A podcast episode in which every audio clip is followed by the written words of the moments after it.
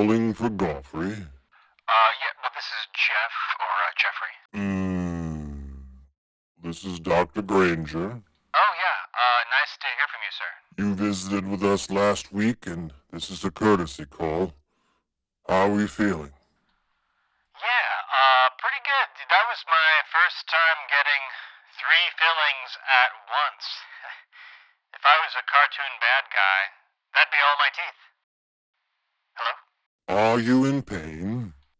There is, uh, that area there, at the bottom of my jaw, uh, deep inside my cheek where the cheek meets the bottom of my mouth. It's a little bit Yes, but is that pain or tenderness?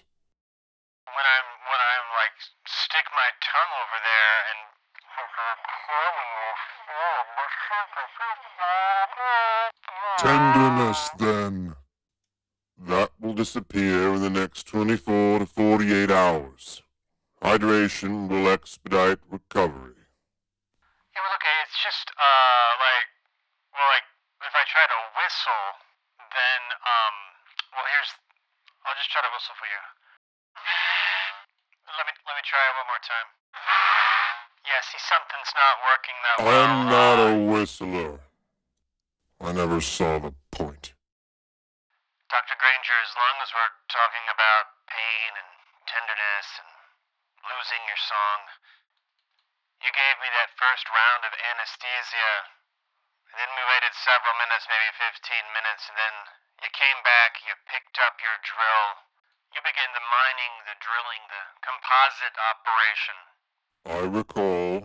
But I had to wave you off. I could feel the pinch. The nerve was still responding to stimulus from your drill.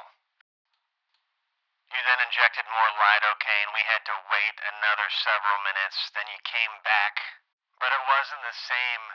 It wasn't like it should have been. I was right there face to face with you, and your eyes were dull. I'd failed you. I'd let you down. Each individual pain threshold is unique. We'd started the morning as two young brothers racing through the wheat field, laughing. We could hear the screams of the giant in his trap. We couldn't believe we'd got him.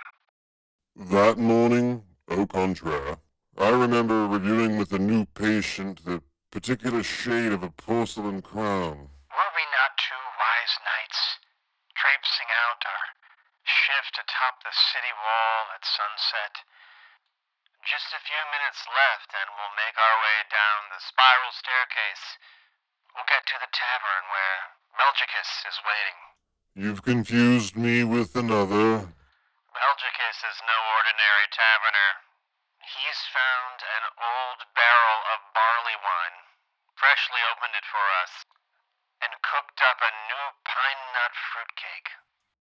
Fruitcake seems the operative word. We don't review our as countrymen aloud, but there in hushed tones at the wooden table, ceramic steins in hand with the candlelight against our faces, we have great pride at the Galactic Confederation and all they've entrusted to us as their senior most time travelers.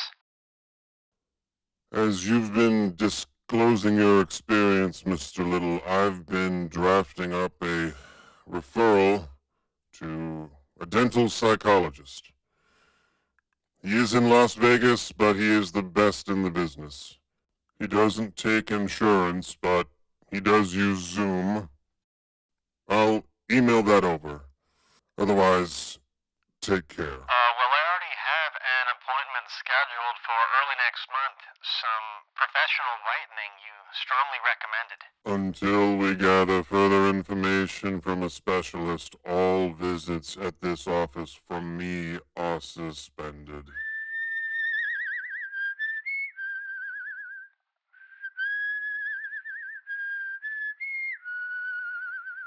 Did you hear that? Dr. Granger, it must be all the good vibes on this call. Thank you. I'm gonna go into my backyard, it's a little overgrown, and get you some wildflowers. I'll bring you a few four leaf clovers, too, assuming I can find them. Please don't. I can't wait for our next adventure. Good day.